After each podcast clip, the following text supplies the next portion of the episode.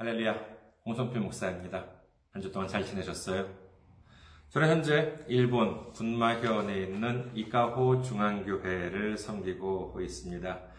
그리고 어, 저희 교회 홈페이지 알려드리겠습니다. 저희 교회 홈페이지 www.ikahochurch.com이 되겠습니다. www.ikahochurch.com 이곳으로 오시면은 저희 교회에 대한 안내 말씀 그리고 주일 설교 말씀을 들으실 수가 있습니다. 주일 설교 말씀은 어, 유튜브 동영상 사이트 유튜브 어, 그리고 어, 팟캐스트 팟빵을 통해서도 여러분들께서 들으실 수가 있습니다. 그리고 교회 메일 주소 알려드리겠습니다. 교회 메일 주소 이카호처치 골뱅이 gmail.com입니다.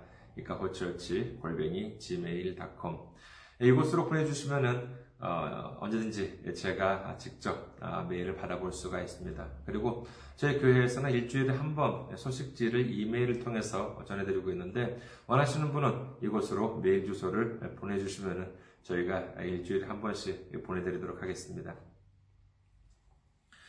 선교 후원으로 선교해 주실 분들을 위해서 안내 말씀 드리겠습니다. 먼저 한국에 있는 은행이죠. KB 국민은행입니다.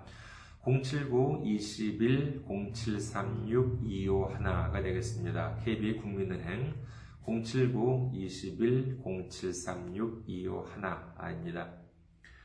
그리고 일본에 있는 은행으로 직접 선거해 주실 분들을 위해서 안내 말씀 드리겠습니다. 군마은행입니다. 군마은행 지점번호가 190 계좌번호는 1992256이 되겠습니다. 군마은행 지점번호는 190, 계좌번호는 1992256입니다. 저희 교회는 아직까지 지정적으로 미자립 상태에 있습니다. 그래서 여러분들의 기도와 선교 후원으로 운영이 되고 있습니다. 여러분들의 많은 기도, 많은 관심, 그리고 많은 섬김 기다리고 있겠습니다. 지난주도 귀하게 선교 후원으로 섬겨주신 분들이 계셨습니다. 한국의 서선님, 그리고 이승현님께서 귀하게 선교 후원으로 섬겨주셨습니다. 어, 얼마나 감사한지 모릅니다. 새해 첫 음, 달부터 이렇게 귀하게 섬겨주시니 얼마나 힘이 되는지 모릅니다. 어, 섬겨주신 분들, 이렇게 여러분들께 정말로 아, 하나님의 주님의 놀라운 축복과 넘치는 은혜가 함께 하시기를 주님의 이름으로 축원드립니다. 아, 오늘은 어, 오래간만에 모처럼 어, 교회에 나와서 교회에 있는 구름다리에서 어, 여러분들께 말씀을 전해드리고 있습니다. 아, 오늘 날씨가 참 좋아요. 아, 그래서 어, 이렇게 여기서 이렇게 바깥에 풍경도 좀 보이고 그런 데서 촬영을 하면 어떨까 해가지고 이곳으로 왔습니다. 여러분들 마음에 드시면 좋을 텐데 말이에요. 오늘 함께 은혜 나누실 말씀 보도록 하겠습니다. 함께 은혜 나누실 말씀 요한복음 3장 3절 말씀이 되겠습니다. 요한복음 3장 3절 말씀 봉독해 드리겠습니다. 예수께서 대답하여 이르시되 진실로 진실로 내게 이르노니 사람이 거듭나지 아니하면 하나님의 나라를 볼 수 없느니라. 아멘. 할렐루야.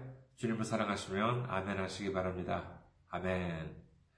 오늘 저는 여러분과 함께 거듭난다는 것이라는 제목으로 은혜를 나누고자 합니다. 아, 오늘 먼저 여러분들께 질문을 한번 해보려고 합니다. 자, 우선 여러분 한번 따라해 보세요. 자, 가슴에 손을 얹으시고 제가 드리는 말씀에 대해서 그렇다라고 생각되시는 분들은 큰 소리로 아멘 이렇게 해주시기 바라겠습니다. 아, 뭐또 주변에 또 뭐 사람들이 계신 분은 마음속으로 이렇게 해주셔도 괜찮습니다. 아, 자, 아, 이렇게 가슴에 손을 얹으시고 한번 어, 생각해 보시기 바라겠습니다. 제가 질문을 드리겠습니다. 몇 가지 질문을 드릴 텐데요. 첫 번째 질문입니다. 나는 예수님을 사랑합니다. 그렇다라고 생각하시면 큰 소리로 아멘, 마음속으로라도 어, 큰 소리로 큰 소리로 아멘 이렇게 예, 말씀해 주시면 좋겠습니다. 첫 번째 질문 다시 한번 드리겠습니다. 나는 예수님을 사랑합니다. 두 번째 질문 드리겠습니다. 예수님이 십자가에서 우리의 죄를 해결하시기 위해 죽으셨다는 것을 믿습니다. 세 번째, 나는 진정한 기독교인이라고 확신합니다. 네 번째 질문. 나는 주님 안에서 거듭났다고 확신합니다. 자, 이상입니다. 어떠셨습니까? 여러분께서 이런 질문을 들어보신 적이 있으신지 모르겠습니다. 아, 특히 마지막 질문. 아, 이제, 이제 손 내려놓으셔도 됩니다. 아, 저는 지금까지 이 마지막 질문은 몇번 어, 들어본 적이 있습니다. 누군가가 저를 보고 하는 말이 에, 저한테 예수 믿고 거듭났냐라고 하는 것입니다. 글쎄요, 다른 분들은 어떨지 모르겠습니다만 저는 이런 질문을 들을 때면은요, 예전에는 좀 당혹스러웠고, 그리고 요즘 이런 질문을 하는 사람 보면은요, 아, 이런 가엾은 어린 양을 어쩌면 좋을까 하는 마음을 갖게 됩니다. 여기서 우리 잠시 화제를 바꾸어서요, 모세의 기적에 대한 말씀을 떠올려 볼까 합니다. 야곱과 그의 가족 60여 명이 애굽으로 들어간 지 400여 년 만에 모세의 인도로 다시 애굽을 탈출해서 광야로 나왔습니다. 이스라엘 자손이 애굽 땅에서 몇백 년 동안 노예로 살아왔기 때문에 그들은 그들의 아버지도 그들의 할아버지도 모두가 태어나서부터 노예였습니다. 다른 삶을 살아본 적이 없는 사람들이었지요. 그러나 이제부터는 그들은 자유의 몸이 된 것입니다. 하지만 그들의 기쁨은 오래가지 못했습니다. 며칠을 가자 홍해가 그들 앞을 가로막고 있었던 것입니다. 어디 그뿐입니까? 뒤에서는 애굽의 정예 부대가 전속력으로 추격해 오고 있었습니다.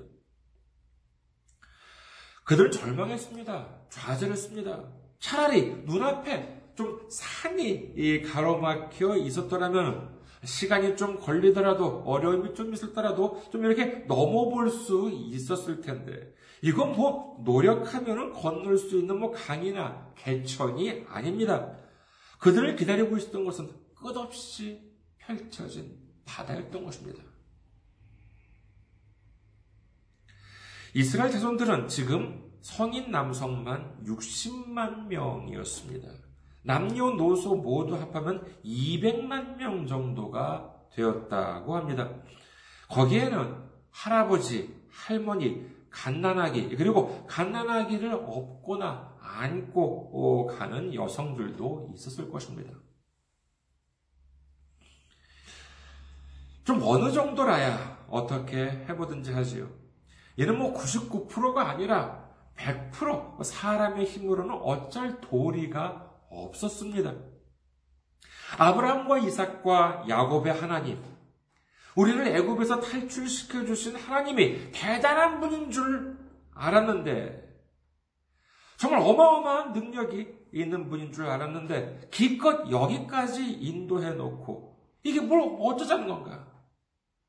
이거야말로 철저한 배신 아닌가? 그런 생각이 안 들었겠습니까? 여러분, 하나님께서 이스라엘 민족을 홍해가 아, 없는 길로 조금 편안한 길로 인도하실 능력이 없으신 분이신가요? 아니에요. 우리가 믿는 하나님이 어떤 분이십니까?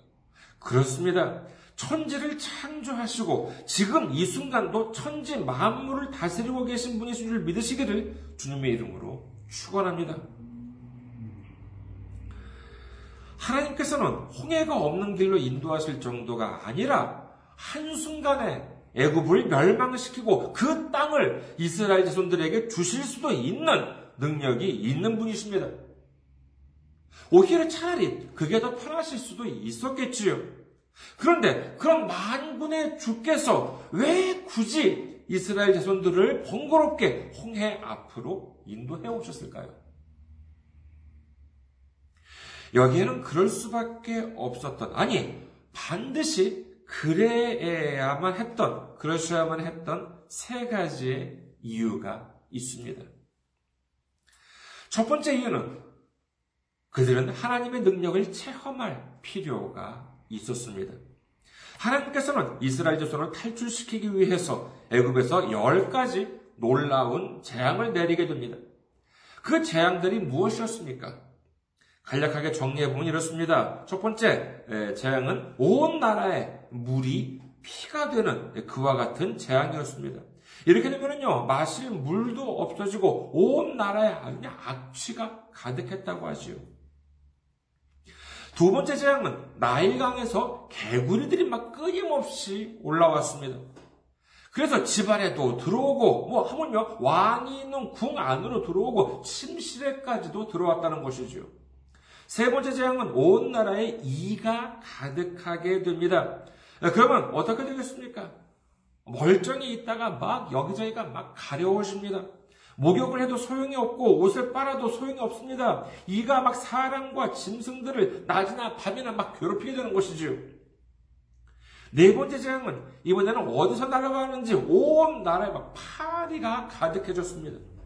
다섯 번째 재앙은 절, 그 질병으로 인해서 가축들이 막 죽어가요. 여섯 번째 재앙은 사람이나 짐승들에게 이 악성 종기가 생겨났습니다. 일곱 번째 재앙은 보면은요, 우박이 하늘에서 이렇게 내렸는데, 그런데 그 모습을 출애굽기 9장 24절에는 다음과 같이 기록합니다. 출애굽기 9장 24절 우박이 내림과 불덩이가 우박에 섞여 내림이 심히 맹렬하니 나라가 생긴 그때로부터 애굽 온 땅에는 그와 같은 일이 없었더라. 애굽이 어디입니까? 아프리카 대륙이죠. 거기에 우박이 내렸다는 것입니다. 그런데 그 우박이 또 그냥 우박이 아니에요. 불덩이가 우박에 섞여서 내렸다고 하니 이거 얼마나 난리였겠습니까? 이렇게 되니 사람도 다치고 짐승들도 다치고 밭에 있는 농작물들도 모두 엉망이 되고 말았습니다. 재앙은 이곳으로 끝나지 않았습니다. 여덟 번째 재앙은 메뚜기 떼가 올라왔습니다. 출애굽기 10장 13절에서 14절에는 다음과 같이 기록합니다. 출애굽기 10장 13절에서 14절 모세가 애굽 땅 위에 그 지팡이를 들매 여호와께서 어, 동풍을 일으켜 온 낮과 온 밤에 불게 하시니 아침이 되매 동풍이 메뚜기를 불러들인지라 메뚜기가 애굽 온 땅에 이르러 그 사방에 내리매 그 피해가 심하니 이런 메뚜기 때는 전에도 없었고 후에도 없을 것이라. 다음으로 아홉 번째 재앙은요, 이 온 나라를 흑암이 덮치게 됩니다. 갑자기 정말 캄캄해지더니 어느 정도냐 하면은요, 출애굽기 10장 23절에 보면은요, 사람들이 서로 볼 수 없을 정도로 완전히 캄캄해졌다는 것이죠. 그리고 이제 마지막 재앙입니다. 모든 나라의 장작. 그러니까 첫 아들이 다 죽는데 이는 사람만이 아니라 가축들 새끼들까지도 모두 그렇게 되었다는 것입니다. 참으로 끔찍한 재앙이 아닐 수 없습니다. 아, 이와 같은 놀라운 하나님의 능력으로 인해서 이제 애국 왕 바로는 어쩔 수 없이 이스라엘 자손들을 내보내게 되지요. 그런데 우리는 이 부분을 좀 조심스럽게 살펴보면 흥미로운 점을 알 수 있습니다. 우리가 이처럼 열 가지 재앙을 아는 것은 어디까지나 객관적인 입장에서 봤을 때에 이릅니다. 이게 무슨 말씀인가 하면은요, 똑같은 재앙임에도 불구하고 이를 이스라엘 자손의 입장에서 본다면은 달라질 수가 있다는 것입니다. 뭐 그렇다고 어려운 말씀이 아니에요. 애굽에서 일어난 열 가지 재앙을 우리 성경을 통해서 우리는 성경을 통해서 자세히 알 수 있습니다만은 반면에 당시 이스라엘 자손들한테 있어서는 어땠는가 하는 것이지요. 그들도 역시 이 열 가지 재앙을 모두 경험했을까요? 출애굽기 9장 6절, 9장 26절 10장 23절, 12장 23절 등의 기록에 의하면은 이열 가지 재앙 중에서 이스라엘 자손에게 확실히 정확 분명히 미치지 않은 재앙들이 있었습니다. 그것은 적어도 네 가지 재앙이었습니다. 다섯 번째 가축이 죽은 재앙, 그 다음에 일곱 번째 우박이 내린 재앙, 아홉 번째 흑암에, 예, 흑암이 덮인 재앙, 아, 그리고 열 번째 장자가 죽는 재앙, 이것이죠. 다른 재앙에 대해서는 모르지만 적어도 이 네 가지 재앙에 대해서는 분명히 이스라엘 자손들 또는 이스라엘 자손들이 사는 지역에는 이와 같은 재앙이 미치지 않았다고 성경은 기록하고 있습니다. 재앙이 미치지 않았다라고 하는 것은 참으로 뭐 다행스러운 일이지요. 그런데 이렇게 되면은 또 어떤 일이 발생할 수 있냐 하면은 다시 말해서 가축들이 죽은 재앙, 우박이 뭐 불덩이와 함께 내린 재앙, 흑암이 덮인 재앙, 그리고 장자가 죽는 재앙 이것이 애굽 사람들에게 미쳤다는 사실을 이스라엘 자손들은 몰랐을 수도 있었다는 것입니다. 이렇게 되면 어떻습니까? 물이 벌겋게 피처럼 돼? 개구리나 파알이나 메뚜기가 막 늘어나? 몸에 종기가 나? 이거 어쩌다가 우연히 일어난 거 아니야? 아, 왜냐하면 적어도 이것만은 자기들도 겪었고 다른 재앙들은 겪지 못했거든요. 그러니까 이거 하나님의 능력이 아니라 어쩌다가 우연히 일어났을 뿐 아니야? 이런 생각을 뭐 물론 뭐 이스라엘 자손들 모두가 하지는 않았다고 하더라도 해도 믿음이 적은 사람들이 이런 생각을 안 가졌다 라고 하고는 장담할 수는 없을 것입니다. 그래서 하나님께서는 어떻게 하셨냐 하면은 그렇습니다. 홍해로 인도하신 것입니다. 그리고 자신들이 보는 앞에서 홍해가 갈라지는 모습을 직접 보게 하신 것입니다. 어떤 사람들은요, 홍해가 갈라진 게 아니라 물이 점점 점점 줄어들면서 얕은 곳에 길이 이렇게 드러났을 뿐이다. 이렇게 말하는 분도 계십니다. 그러면서 그런 현상은 뭐 지금도 종종 벌어지는 일이니까는 뭐 대단한 기적도 아니다. 이렇게 이야기하고는 하지요. 그런 분들께서는요, 성경에 어떻게 기록되어 있는지를 좀 보셨으면 합니다. 출애굽기 14장 21절에서 22절을 봅니다. 출애굽기 14장 21절에서 22절. 모세가 바다 위로 손을 내밀매 여호와께서 큰 동풍이 밤새도록 바닷물을 물러가게 하시니 물이 갈라져 바다가 마른 땅이 된지라. 이스라엘 자손이 바다 가운데를 육지로 걸어가고 물은 그들의 좌우에 벽이 되니라고 기록합니다. 그냥 물이 줄어들어서 얕은 곳에 있는 길이 드러난 게 아닙니다. 바다 한가운데에 길이 나고 바닷물들은 좌우에 벽이 되었다. 이렇게 성경은 기록하고 있는 것입니다. 아무리 지금이 21세기라 하더라도 사람의 힘으로 어떻게 이런 일을 할 수 있었겠습니까? 일이 이렇게 되면은요, 그때까지 1%의 의심을 가졌던 사람들도 안 믿을래야 안 믿을 수가 없습니다. 이로 인해서 남녀노소를 불문하고 그리고 지혜 있는 사람, 지혜 없는 사람을 불문하고 믿음이 있었던 사람, 믿음이 없었던 사람을 불문하고 모두가 100% 하나님의 능력을 인정하고 찬양하고 감사와 영광을 돌리게 된줄 믿으시기를 주님의 이름으로 축원합니다. 이스라엘 자손들이 홍해를 통과해야 했던 두 번째 이유가 있습니다. 그것은 그들이 홍해를 건넌 후에 일어난 일들을 보면 알 수가 있습니다. 좀 길지만 읽어드리겠습니다. 출애굽기 14장 23절에서 28절입니다. 출애굽기 14장 23절에서 28절. 애굽 사람들과 바로의 말들, 병거들과 그 마병들이 다 그들의 뒤를 추격하여 바다 가운데로 들어오는지라. 새벽에 여호와께서 불과 구름 기둥 가운데서 애굽 군대를 보시고 애굽 군대를 어지럽게 하시며 그들의 병거 바퀴를 벗겨서 달리기가 어렵게 하시니 애굽 사람들이 이르되 이스라엘 앞에서 우리가 도망하자 여호와가 그들을 위하여 싸워 애굽 사람들을 치는도다. 여호와께서 모세에게 이르시되 네 손을 바다 위로 내밀어 물이 애굽 사람들과 그들의 병거들과 마병들 위에 다시 흐르게 하라 하시니 모세가 곧 손을 바다 위로 내밀매 새벽이 되어 바다의 힘이 회복된지라. 애굽 사람들이 물을 거슬러 도망하나 여호와께서 애굽 사람들을 바다 가운데 엎으시니 물이 다시 흘러 병거들과 기병들을 덮되 그들의 뒤를 따라 바다에 들어간 바로의 군대를 다 덮으니 하나도 남지 아니하였더라.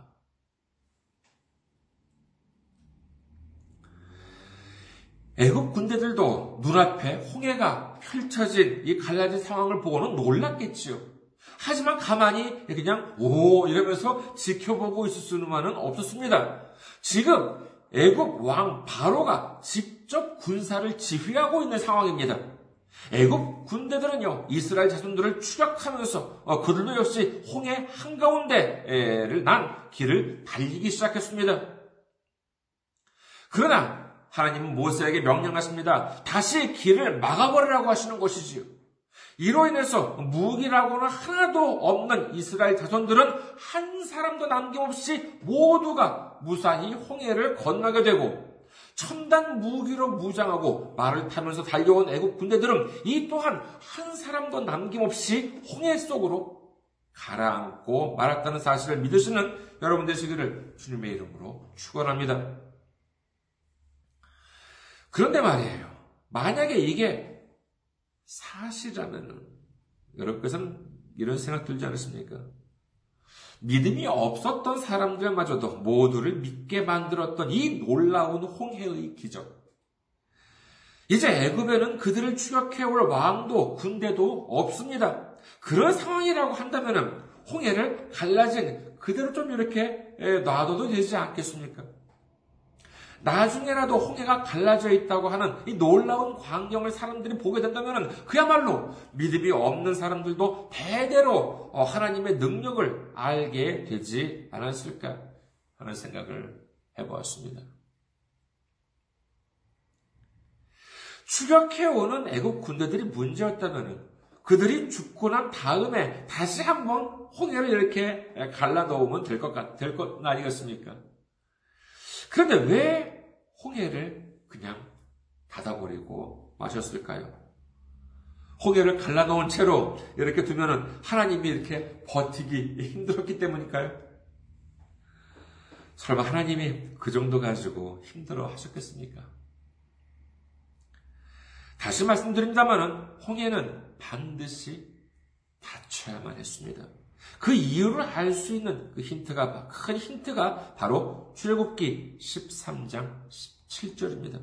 출애굽기 13장 17절 바로가 백성을 보낸 후에 블레셋 사람의 땅에 길은 가까울지라도 하나님이 그들을 그 길로 인도하지 아니하셨으니 이는 하나님이 말씀하시기를 이 백성이 전쟁을 하게 되면 마음을 돌이켜 애굽으로 돌아갈까 하셨습니다.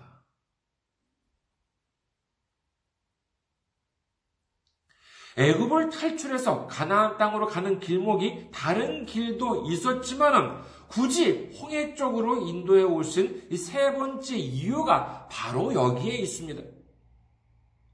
하나님께서 홍해 쪽으로 인도하신 세 번째 이유, 그것은 지름길로 가게 될 경우 거기에는 블레셋 사람들의 땅이 있는데 괜히 이 사람들을 보면은 어떻게 할까봐요?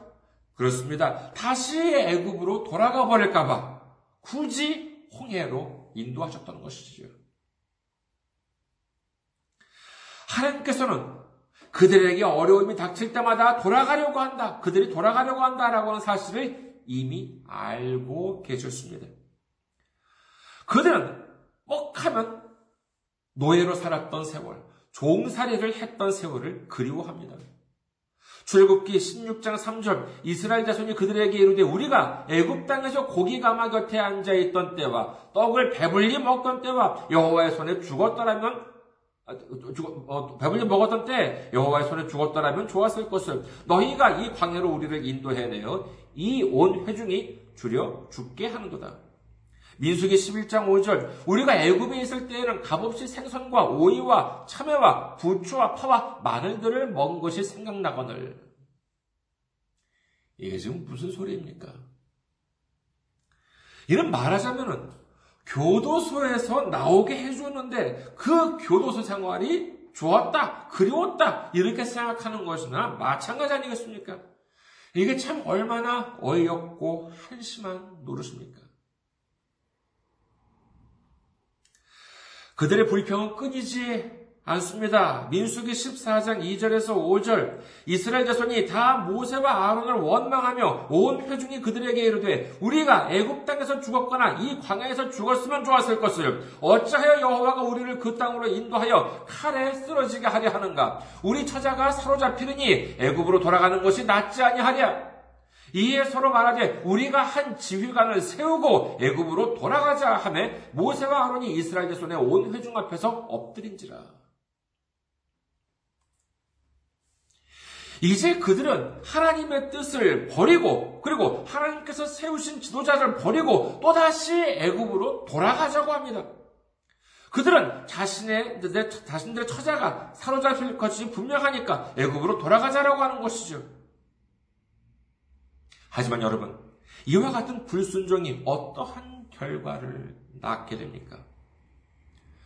그렇습니다. 그들을 위해서 예비하신 하나님의 놀라운 축복, 젖과 꿀이 흐르는 약속의 땅으로 한 발자국 들어가 보지도 못한 채, 아니, 그 축복의 땅이 어떻게 생겼는지 구경도 못 해본 채, 그들은 광야에서 40년을 떠돌며 쓸쓸히 죽어가고 말았던 것입니다.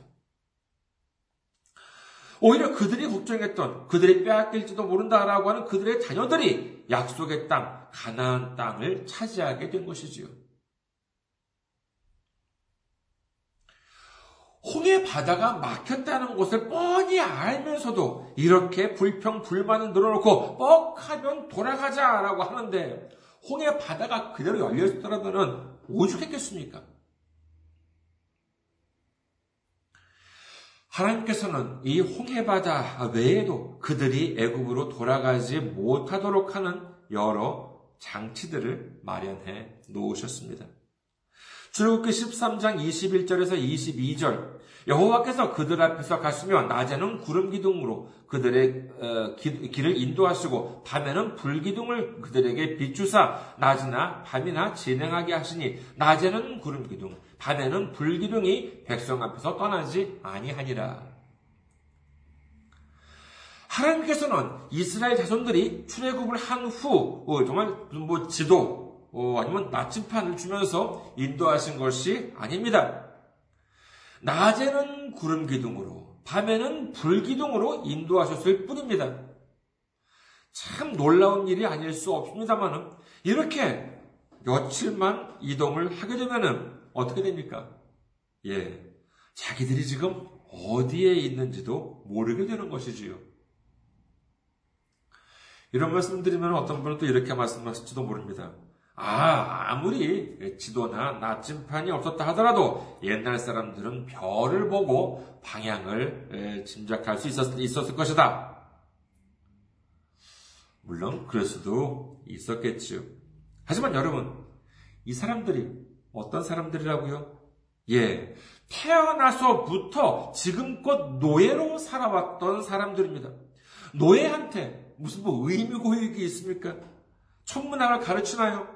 아니에요. 노예들은 주인이 시키는 일이나 제대로 하면 그걸로 끝입니다. 그런 지식, 천문학이나 아, 그와 같은 고등 지식이 있을 리가 만무했습니다. 아니, 동서남북을 알아야 애굽으로 가든지 예, 할것 아니겠습니까? 하지만 당시 대부분의 이스라엘 자손들은 그런 지식이 있을 수가 없었기 때문에 애굽으로 가려고 해도 어느 쪽으로 가야 할지 방향을 알 길이 없었던 것이지요. 그들이 돌아가지 못하도록 하는 장치들은 그뿐만이 아닙니다. 그것은 바로 이 식량 문제이지요. 우선 광야가 어떤 곳입니까? 강도 없고 호수도 없습니다. 출애굽 당시에 보면은요, 그들이 가는 곳마다 물이 없어서 그때마다 하나님을 원망하고 모세를 원망하는 장면이 많이 나오지요. 그런 곳에서 어, 물을 뭐 가죽 부대 같은 곳에 담아간다 하더라도요, 얼마 버티지 못했을 것입니다. 그럼 또 어떤 분은 또 이러실지 모르죠. 아니, 홍해물 마시면 되잖아. 라고 하실지 모르겠습니다만요. 홍해가 무엇입니까? 예, 그렇습니다. 홍해, 말 그대로 바다입니다. 소금물이죠. 제가 좀 알아보니까는요, 어, 홍해의 소금 농도는 다른 바다들의 소금 농도 평균보다 높다는 것이에요. 이걸 사람들이 벌컥벌컥 마시면 오히려 큰일 납니다. 그래요, 뭐, 애굽으로 돌아가기 위해서 물은 뭐 어떻게든 준비를 했다고 칩시다. 하지만 문제는 거기서 끝나지 않습니다. 그들이 광야에서 먹었던 것이 무엇입니까? 그렇습니다. 만나였습니다. 풀한 폭이 안 나는 광야에서 그들은 식량을 구할 수 없었습니다. 그들을 위해서 하나님께서는 식량을 준비해 주셨는데 그것이 바로 만나였지요. 성경에서는 만나를 다음과 같이 기록합니다. 출애굽기 16장 13절에서 15절. 저녁에는 메추라기가 와서 어, 어, 진에 덮이고 아침에는 이슬이 진 주위에 있더니 그 이슬이 마른 후에 광야 지면에 작고 둥글며 서리 같은 것이 예, 서리 같이 예, 가는 것이 있는지라. 이스라엘 자손이 보고 그것이 무엇인지 알지 못하여 서로 이르되 이것이 무엇이냐 하니 모세가 어, 그들에게 이르되 이는 여호와께서 너희에게 주어 먹게 하신 양식이라. 출애굽기 16장 10, 35절 보겠습니다. 출애굽기 16장 35절. 사람이 사는 땅에 이르기까지 이스라엘 자손이 40년 동안 만나를 먹었으니 곧 가나안 땅 접경에 이르기까지 그들이 만나를 먹었더라. 놀랍지 않습니까?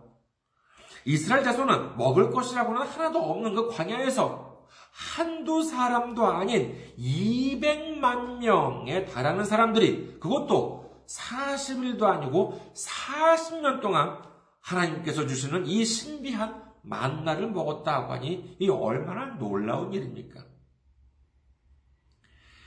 예, 그런데 이 만나에는 재미있는 특징이 있지요. 이것도 좀 길지만 읽어드리겠습니다. 출애굽기 16장 19절에서 24절입니다. 출국기 16장 19절에서 24절. 모세가 그들에게 이르기를 아무든지 아침까지 그것을 남겨둘지 말라 하였으나 그들이 모세에게 순종하지 아니하고 더러는 아침까지 두었더니 벌레가 생기고 냄새가 난지라. 모세가 그들에게 노하니라. 우리가 아침마다 각 사람은 먹을 만큼만 거두었고 햇볕이 뜨겁게 쬐면 그것이 쓰러졌, 아, 쓰러졌더라 여섯째 날에는 각 사람이 갑절의 식물 곧 하나에 두 어, 오멜씩 거둔지라 회중의 모든 지도자가 와서 모세에게 알림해 모세가 그들에게 이르되 여호와께서 이같이 말씀하셨느니라. 내일은 휴일이니 여호와께 거룩한 안식일이라. 너희가 구울 것은 굽고 삶을 것은 삶고 그 나머지는 다 너희를 위하여 아침까지 간수하라. 그들이 모세의 명령대로 아침까지 간수하였으나 냄새도 나지 아니하고 벌레도 생기지 아니한지라. 이 신비한 만나의 상미 기간 대단히 짧습니다. 딱 하루라는 거예요. 그러니까 하는 수 없어요. 어떻게 되냐. 매일 아침 일찍 일어나서 만나를 거두고는 그날 동안에 다 먹어야지. 다음날까지 두면은 벌레가 생기고 냄새가 나서 먹을 수 없게 된대요. 아, 그러면 조금 더, 조금이라도 더 오랫동안 보관하기 위해서 아침이 아니라 좀 늦지막하게 나와서 거두면 되겠지 하고 늦게 나오면은 어떻게 돼요? 예. 해가 높이 뜨고 햇볕이 뜨거워지면은 없어져 버린다는 것입니다. 이게 그러면 자연 현상이냐 하면은 그렇지 않다고 하는 증거가 있지요. 매일매일 아침 일찍 나가서 만나를 거두는데 그게 다음날 아침까지 놔두면 벌레가 생겨요. 그런데 안식일은 일을 하면 안 되거든요. 그러니까 안식일 전날에는 이 다음 날인 안식일에 먹을 것까지 두 배로 거두어서 이틀치, 이틀치를 거두어서 보관을 하는데 그러면 안식일에는 그때까지 두더라도 벌레도 안 생기고 냄새가 안 났다는 것입니다. 이것을 자연현상이라고 보기에는 너무도 무리가 있지요. 자연이라고 하는 것이 어떻게 안식일과 평일을 구분할 수 있겠습니까? 이 기록을 보면은요, 만나는 분명히 하나님께서 주시는 양식, 그것도 특별히 이스라엘 자손들만을 위해서 내리시는 양식이라고 할 수 있겠습니다. 그렇다면 이스라엘 자손들이 있는 곳 외에는 만나가 안 내렸다고 봐야 되겠지요. 그런데 만약에 애굽으로 돌아가려는 무리들이 있었, 있었다고 칩시다. 걸어서 며칠이나 가야 하는 거리죠. 그렇다면 도시락이 있어야 할 텐데 만나를 많이 거두었습니다. 유통기한이 얼마요? 예, 단 하루이지요. 안식일에는 원래 먼 길을 가면 안 되지만 뭐 안식일을 어긴다 하더라도 길어봤자 이틀입니다. 그 정도의 식량, 식량으로 그들이 어디까지 갈 수 있었겠습니까? 애굽은 고사하고 출발한 지 얼마 못, 어, 출발한 지 얼마 못 가서 길 잃고 목 마르고 배고파서 쓰러지고 말았을 것입니다. 하나님께서는 이처럼 여러 가지 장치를 마련해 두심으로써 그들이 애굽으로 들어가지 못하도록 하셨습니다. 그 이유가 무엇이었겠습니까? 그들이 고생하는 꼴을 하나님께서 보고 싶어서요? 아닙니다. 오히려 그들에게 놀라운 축복, 넘치는 축복을 주시고자 하셨기 때문인 줄 믿으시기를 주님의 이름으로 축원합니다. 그렇습니다. 하나님은 축복을 주시기를 원하셨던 것입니다. 여러분, 만에 하나 이스라엘 자손들이 애굽으로 돌아갈 수 있었다고 칩시다. 만약에 그랬다면 어떻게 되었을까요? 아이고 먼 길로 오시느라고 참 고생이 많으셨습니다. 이제 애굽에서 편안하게 사십시오. 이렇게 애굽 사람들이 그들을 따뜻하게 맞이했을까요? 생각해 보십시오. 탈출한 이스라엘 자손들을 추격하다가 애굽 왕 바로가 죽었습니다. 정의 애굽 군대가 홍해에 빠져 죽었어요. 애굽 사람들이 보기에는 그렇게 만든 것이 누구 때문이라고 생각하겠습니까? 그렇죠. 이스라엘 자손들 때문에 이렇게 되었다. 그렇게 생각 안 하겠습니까? 그렇다면 애굽 왕의 원수, 애굽 군대의 원수인 이스라엘 자손들을 애굽 사람들이 살려 두었겠습니까? 여러분, 사랑하는 자기 아이의 손목을 잡고 가는 엄마가 자 건널목에 다다랐어요. 근데 신호가 빨간 신호예요.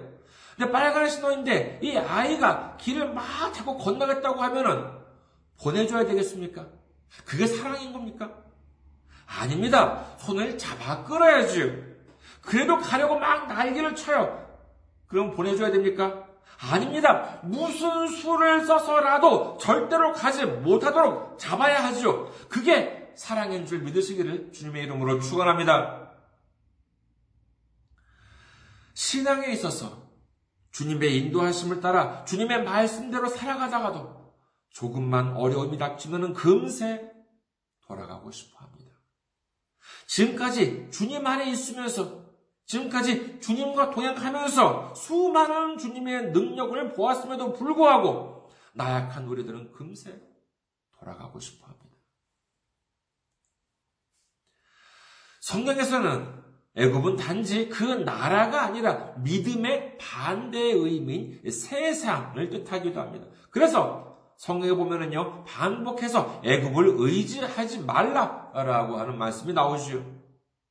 이사야서 31장 1절에서 3절을 보겠습니다. 이사야 31장 1절에서 3절. 도움을 구하러 애굽으로 내려간 자들은 화 있을진저 그들은 말을 의지하며 병거의 많음과 마병의 심이 강함을 의지하고 이스라엘의 거룩하신 일을 의지 악모하지 아니하며 여호와를 구하지 아니하나니 여호와께서도 지혜로우신즉 재앙을 내리실 것이라. 그의 말씀을 변하게 하지 아니하시고 일어나사 악행하는 자들의 집을 치시며 행악을 돕는 자들을 치시느니 애굽은 사람이요 신이 아니 며 그들의 말들은 육체요 영이 아니라 여호와께서 그의 손을 펴시면 돕는 자도 넘어지며 도움을 받는 자도 엎드러져서 다 함께 멸망하리라. 에레미야 46장 25절 망군의 여호와 이스라엘의 하나님께서 말씀하시니라 보라 내가 노예 아몬과 바로의 아, 바로와 애굽과 애굽 신들과 왕들 곧 바로의 바로와 그및 어, 그를 의지하는 자들을 벌할 것이라. 여러분, 돌아가려고 하는 발걸음을 멈춰야 합니다. 믿음을 버리고 세상으로 향하려던 그 발걸음을 멈춰야 합니다. 로마서 8장 5절에서 6절 육신을 따르는 자는 육신의 일을 영을 따르는 자는 영의 일을 생각하나니 육신의 생각은 사망이요 영의 생각은 생명과 평안이니라. 여러분 믿음을 버리고 세상을 따르려고 하는 것은 육신의 생각입니다. 우리는 영의 생각을 가져야 하는 줄 믿으시기를 주님의 이름으로 축원합니다. 하나님께서 먹지 말라고 분명히 말씀하셨던 선악을 알게 하는 나무를 바라보던 이 그 하와의 눈빛을 기억하십니까? 창세기 3장 6절 여자가 그 나무를 본즉 먹음직도 하고 보암직도 하고 지혜롭게 할 만큼 탐스럽기도 한 나무인지라 여자가 그 열매를 따먹고 자기와 함께 있는 남편에게도 주매 그가 먹은지라 이 세상이라고 하는 것은 정말 때로는 그처럼 아름답고 정말 매력적으로 보일 수도 있습니다. 탐스럽게 보일 수도 있습니다. 하지만 그것은 육신의 생각, 사망의 생각입니다. 오로지 하나님의 생각, 영의 생각을 가지시는 여러분 되시기를 주님의 이름으로 축원합니다. 우리가 거듭난다는 것은 다른 것이 아닙니다. 하나님께서 홍해를 닫아버리셨던 것처럼 믿음을 갖기 전에 생각, 세상적인 방법에 젖어 살았던 자신의 생각을 닫아버리는 것입니다. 그리고 절대로 돌아가지 않는다는 것. 그것이 바로 거듭난 사람의 모습인 줄 믿으시기를 주님의 이름으로 축원합니다. 거듭난다는 것은요, 여러분. 아, 나는 거듭난 사람이다. 라고 해서 거듭난 사람이 되는 것은 아닙니다. 그것은 그저 본인의 주장이지요. 본인이 주장한다고 해서 모두가 사실이 되는 것은 아닙니다. 이렇게 될 경우 잘못하면은요 신앙적인 교만에 사로잡힐 수가 있습니다. 이 신앙적인 교만에 사로잡히게 되면은요 이런 식이죠. 아 나는 거듭난 사람이야. 근데 너는 왜 제대로 못 믿냐? 뭐 이러면서 오히려 다른 사람들에게 상처를 줄 수도 있게 되고 마는 것입니다. 그리고 또한 자신이 아 나는 거듭난 사람이다 라고 말하고 다니는 것은요 이는 마치 시험을 보고 나와서 아 나는 합격했다 라고 외치는 사람과 다를 게 없습니다. 발표도 아직 안 났는데 자기가 그렇게 이야기한다는 것은 무엇입니까? 합격 여부는 본인이 주장한다고 되는 것이 아니에요. 합격 여부를 판단하는 사람이 따로 있습니다. 거듭남도 마찬가지지요. 판단하시는 분이 계십니다. 바로 주님께서 판단하시는 줄을 믿으시기를 음, 주님께 믿, 주님께서 판단하시는 줄 믿으시는 여러분 되시기를 어, 주님의 이름으로 축원합니다. 주님께서 어떻게 판단하시는지 궁금하십니까? 주님 앞에 서면은 뭐 판단을 알 수 있겠지만은 주님 앞에 설 때까지 예, 기다리지 못하겠습니까?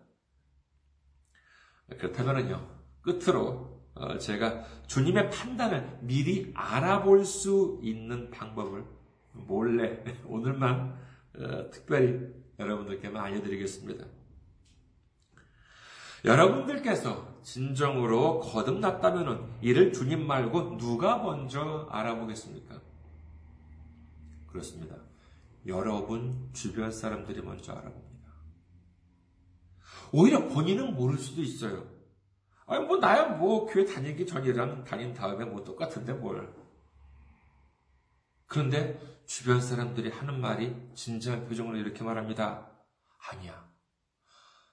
너 교회 다니면서, 너 예수님 믿으면서 뭔지 잘 모르겠지만은 참 괜찮으신 것 같다. 그러면서 이렇게 말합니다. 나도 그럼 한번 교회 다녀볼까? 이런 말이 나오면은 이는 정말 그 사람은 거듭났다고 할 수 있겠지요. 주님과 동행하는 사람일 것입니다. 그런데 교회에 오래 다녔다고는 하는데 주변에서 들려오는 말을 들어보면은 아이고 나는 교회 다니고 싶다가도 저 사람만 보면은 교회 다니고 싶어지지가 않아. 이렇게 되면은 문제가 심각해지겠지요. 에베소서 4장 21절에서 24절에는 다음과 같이 기록합니다. 진리가 예수 안에 있는 것 같이 너희가 참으로 그에게서 듣고 또한 그 안에서 가르침을 받았을진데 너희는 유혹의 욕심을 따라 썩어져가는 구습을 따르는 옛사람을 벗어버리고 오직 너희의 심령이 새롭게 되어 하나님을 따라 의와 진리의 거룩함으로 지으심을 받은 새 사람을 입으라. 아멘. 우리 모두 뒤로 돌아가는 것이 아니라 하나님을 따라 의와 진리의 거룩함으로 지으심을 받은 새 사람을 입은 거듭난 사람으로서 주님만을 바라보고 주님께서 인도해 주시는 길을 따라서 살아가는 우리 모두가 되시기를 주님의 이름으로 축원합니다. 감사합니다. 항상 승리하시고 건강한 모습으로 다음 주에 뵙겠습니다.